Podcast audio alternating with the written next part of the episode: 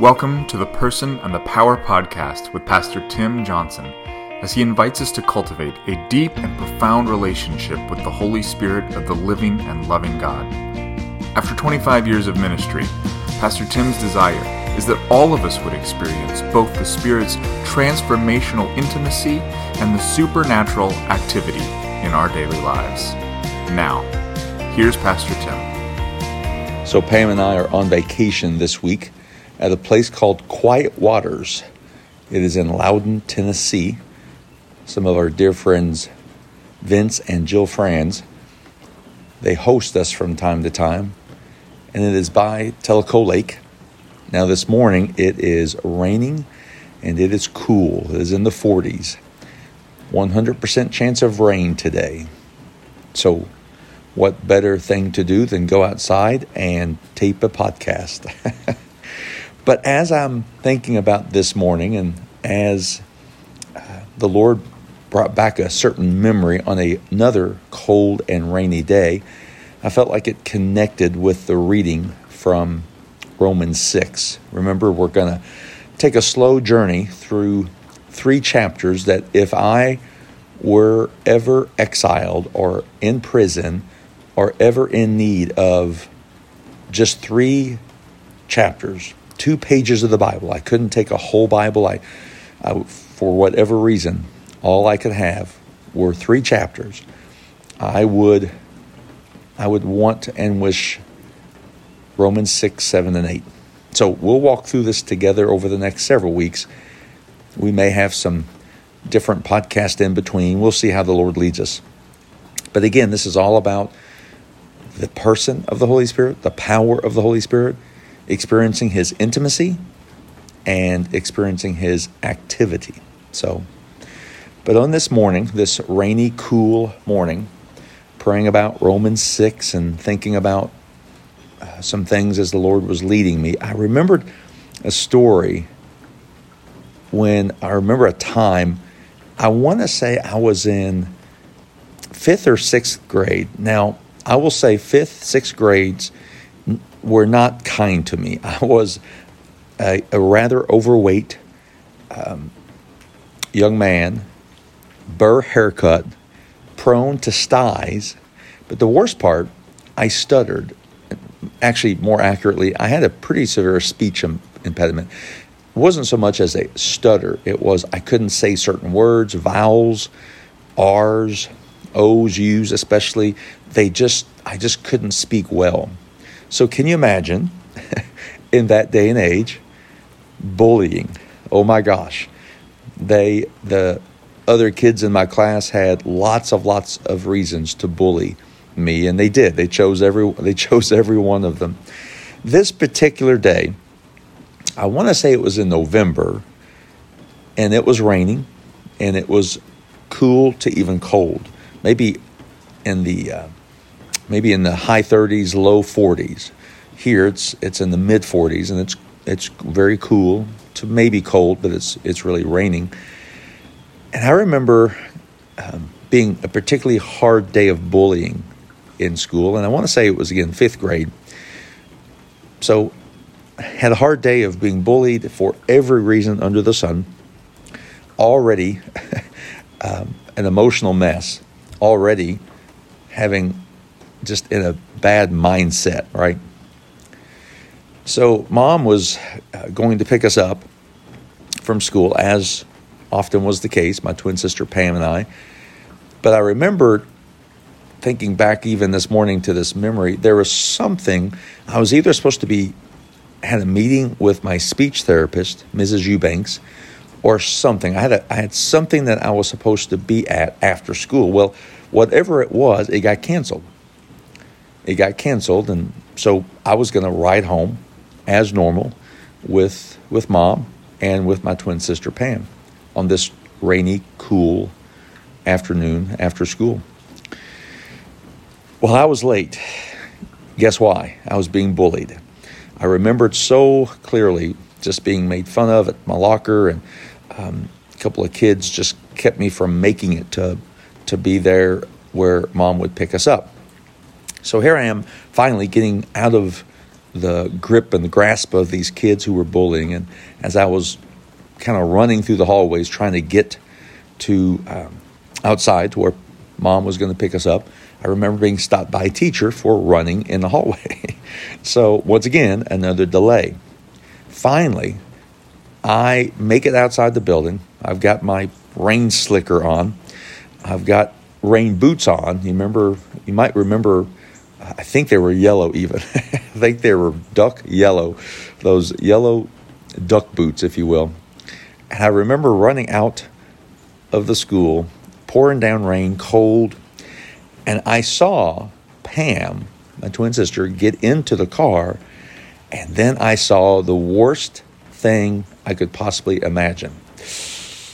The car left because mom, again, remember, mom had already been told I was already supposed to stay after school for a while. I think it was like an hour. And again, I think it was either tutoring or even more speech therapy, but whatever the case, it got canceled. And I still to this day remember specifically what happened as I saw mom drive off. So I'm running as fast as I can. Mom is pulling out of the parking lot and I'm yelling. I'm yelling at her now. It's raining and it's cold, so the windows are rolled rolled up. So there's not too much of a chance she's going to hear me, but I'm yelling, "Mama, mama, mama, I'm here. Stop." And I still to this day, I got um, I never got real close to the car, but I remember stopping, taking off one of my boots. Can you just picture this? Took off one of my rain boots and I slung it as far as I could, thinking that if I could hit the back of the car, which of course I had no chance of hitting the back of the car with a rain boot, but thinking in my fifth grade mind I could, that if I could just hit the back of that car with the rain boot, Mama would stop. She'd notice something was happening. She'd look in the rearview mirror. She would stop and she would come back and pick me up. It didn't happen because the rain boot fell far short of the back of that car. And I remember standing, pouring cold rain, one boot on, one boot off, standing there. I was literally paralyzed with fear, paralyzed with the inability to think beyond, I've been abandoned. I, I, still to this day I remember that. You know how we have those thoughts. We so many times things happen in history and we can tell you exactly where we were, right? We can say, I remember when the space shuttle exploded. I remember when John F. Kennedy was assassinated or Martin Luther King was assassinated. I remember, uh, of course, 9 11. Um, I remember those moments, right? And they're they're forged. They're they really are kind of melted into our our consciences, our, our our memories. This was one of those moments for me where I just remember the feel, the, I remember everything about that moment. I remember the rain just falling uh, around. I mean, I had the, the, my rain slicker was pulled up over my head, but I still remember my face being wet, wet with tears and with rain drops coming down hard but cold. And I just remember those last brake lights as she had mom had gotten to the bottom of the drive of the school and she stopped at the, the stop sign and those brake lights for just a moment. And then the brake lights went off, which meant she was moving on now. And I still remember the guys, the dread and the fear. And, and I, the best, I think the best I can explain it is the abandonment. I've used that word once and I'll use it again. I felt abandoned at that moment where, in some sense, for a fifth grader, all hope was lost. I was in despair. And I was paralyzed. I remember I was paralyzed. And I, I think I remember standing there for minutes upon minutes upon minutes. I, I don't know how long I stood there, but I don't think I remember moving until a teacher, it could have been Miss Copper, uh, Coppersmith. She was a, um, a fourth grade teacher, I think, uh, and then Mrs. Uh, I think possibly Mrs. Arms. I believe, could have been the teacher, but one teacher, I remember a teacher, don't remember exactly who it was, but one, may have been one of those two. They came out and I, at that time, I went by Timmy, and they said, Timmy, Timmy, are you okay? Or, or what's wrong? I couldn't even talk. So I remember she turned me around. We walked back into the school. Yes, I still had one boot on and one boot off. Walked into the school and took off my range slicker and and it was a while before I could actually say something. I, it was almost almost traumatized, almost traumatized from from this moment where I felt abandoned. I felt like I was going to, for whatever reason, never see mom again. I, I, I don't even know what was going through that fifth grade mind of mine, except that sense of I was left behind. I was left behind. So finally, I, I got the words to speak and told the, the, the the, the teacher or the principal or the principal's assistant, whoever it was I told, they called home. And I remember them telling me after they hung up, Your mom thought you had an appointment after school. She is coming right back. And while I, I felt some relief, I remember breaking in tears just because of the trauma of it. So I don't think those tears were relief tears. I think they were they, they were the bent they were the uh, the stored up trauma tears from just a few moments before. Now this had all happened in just a few short minutes, right? This hasn't this this wasn't like a two hour ordeal. This was ten minutes at the most, and yet the trauma isn't it fascinating, interesting, how moments like those. And I wonder if anyone listening has moments like those back in your childhood days, and and praise God some of these moments can be really good, right? They can shape us for the good.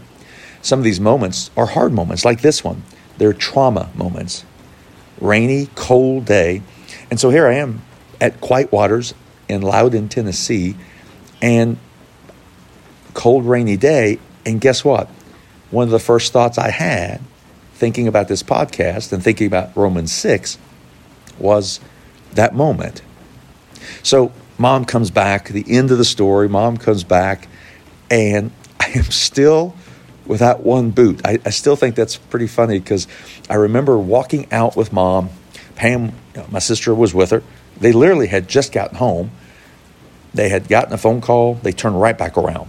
And we didn't live more than five minutes from the school. So, in total, this probably was a 15 minute moment of time. 15 minutes of trauma and of thinking my mom had abandoned me. So she comes back, she comes to the office. Um, I don't even remember like running to her or hugging her. At that point, I think I had kind of realized, okay, this is, yeah, this is just a normal, not normal, but this was going to be okay. I still remember walking out to the car and I see past the car now because there's my boot in the middle of the, the drive where she had driven off just about 10 minutes before. So we, uh, on the way out, we picked up my boot. so I remember, this is it right here. I remember the words my mama told me.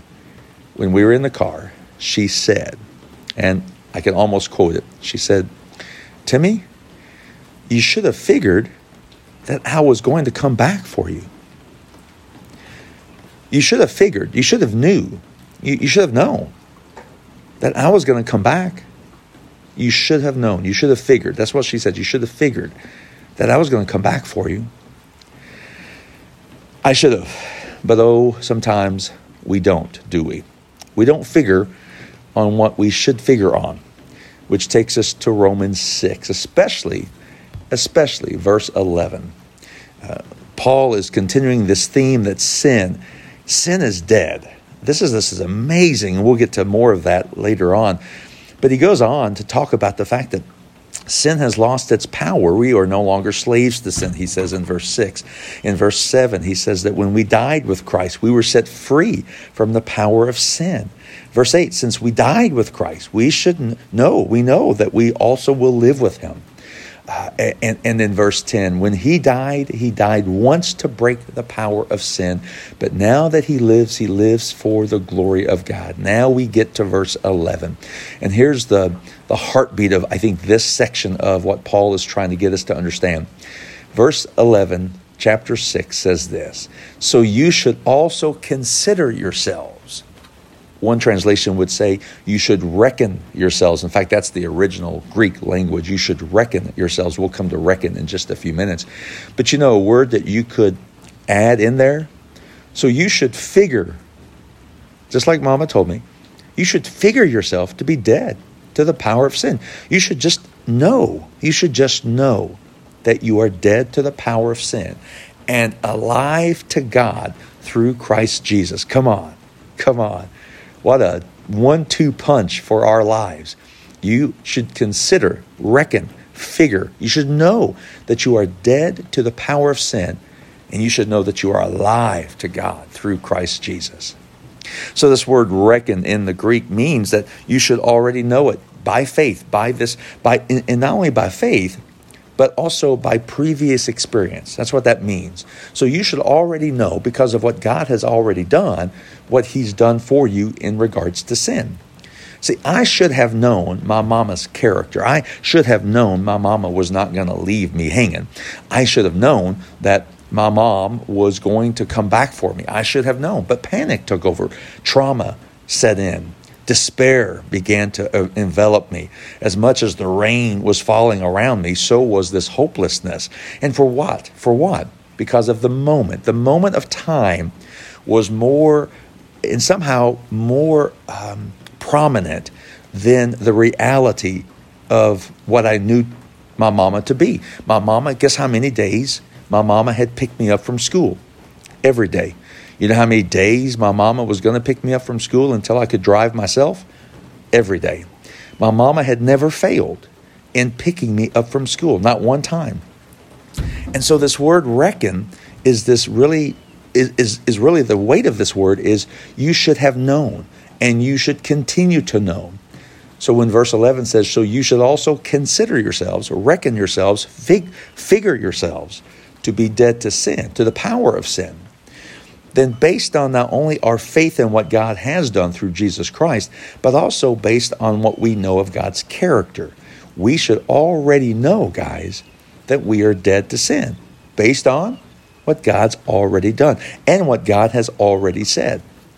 So, this understanding of sin, um, I've shared this story before uh, in church, and in fact, this may have been my very first sermon at Firmers Chapel. I remember Chuck Hendricks um, talked about this um, sermon a lot. I I think I preached it one other time, but I remember clearly I preached it, and it could have been my very first sermon at Firmers Chapel.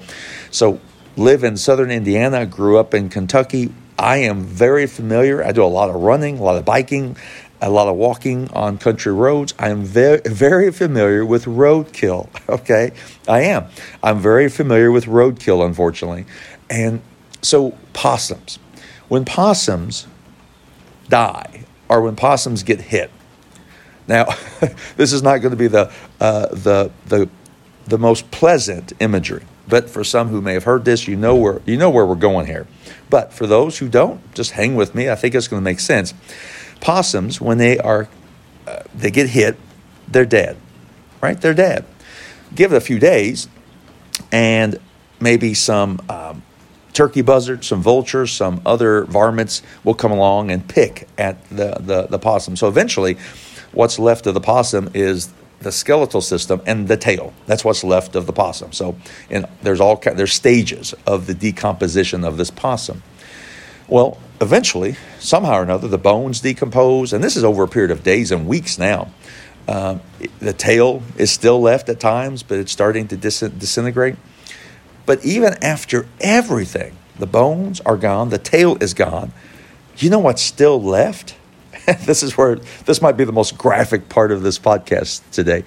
But you know what's left of the possum? The oily patch, that greasy patch. Yeah, there's a there's a greasy kind of there's a stain on the road. And trust me, after walking and running on roads for much of my life, country roads, that greasy stain stays for a very long time. It's amazing how long after rains, after sun, after after time, that greasy spot on the road stays. But guess what? From the moment that the possum was hit, the possum was dead. from the moment that the possum was hit, the possum was dead. It wasn't playing dead, it was dead. But guess what? It took several weeks, even months, for the remains of that possum to finally be rid of. I think that's the picture here when we talk about the power of sin is dead. We know that sin is still so rampant in our world today. We know that sin is still a very real temptation in our own lives, don't we? And we know that even though we have been born again, we have been made alive to Christ, we have joined in the baptism of Jesus, we have joined in the crucifixion, we have joined in we will join in the resurrection. But even though those are realities, sometimes we allow the remnant of sin. Now listen, this is it. This is it. We allow the remnant of sin to masquerade as the power of sin. That possum, once dead, stayed dead. That possum, once dead, had no power. Okay? It had a remnant. There was remnants of that. And I think sometimes when Paul is encouraging, exhorting us to, to consider ourselves to be dead to the power of sin, to consider ourselves, to reckon ourselves, that, that, that Greek word reckon means to, by faith, you choose, but also by the history of the nature of the one who's promising it. So we know that God, if God promises that we are dead to the power of sin, we can't be fooled by the remnant of sin. Is that making sense? We can't be fooled. We can't be, uh, sin likes to masquerade. Uh, sin likes to tempt us, right? Uh, the enemy likes to tempt us with sin, of course. But if we know that we've been joined with Christ, the first part of Romans 6, if we've been joined with Christ in his suffering and his baptism, and we've been raised to new life, then sin, the power of sin, is dead. And we must go about reckoning it.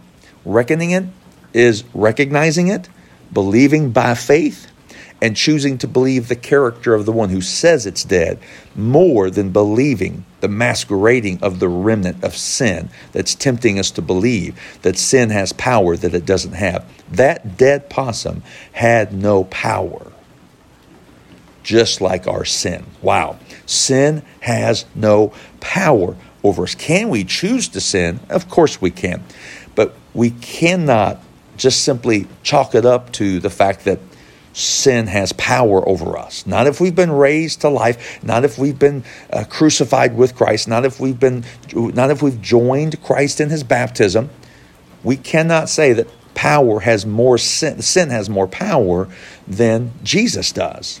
We just simply can't say that. Now, can we be fooled by the masquerading of sin, by the remnant of sin? We certainly can, and we certainly are. But I, I pray that we will choose to believe, we will choose to reckon, we will choose to consider. And as my mama would say, just figure it. Just go ahead and figure it that sin is dead. My mama was going to come back to pick me up that day. I just got lost in the moment. I got lost in the panic. I got lost in the trauma of the moment. I pray that we don't get lost in the moment of sin, the trauma of sin. We don't get lost in the temptation of sin to believe that sin has power when it doesn't. Sin, according to this passage, is like a dead possum. Can it have an, a, a remnant? Can it still linger? Sure, for months, for months. But does it really have power over Christ and over the life that we live in Christ? Paul would say, Heavens, no, it does not. So, my prayer for us today on this rainy, cool day reckon. Say that with me. Reckon. I reckon that Christ is more powerful than sin. And I reckon that Christ has already done something with sin. And I reckon that my sin is dead. The power of sin is dead. I am dead to the power of sin. And I reckon that I am alive to Christ. I'm alive to God through Jesus Christ. Amen? So do yourselves a favor today. Start reckoning. Reckoning that sin, the power of sin, is dead in your life. And reckon that you are alive to the power of Christ in your life. We love you guys. Be blessed. Start reckoning. on this rainy and cool day. Pastor Tim is the co founder and teaching director of the Joshua Center, a leadership training ministry which provides deep biblical roots to great movements of God.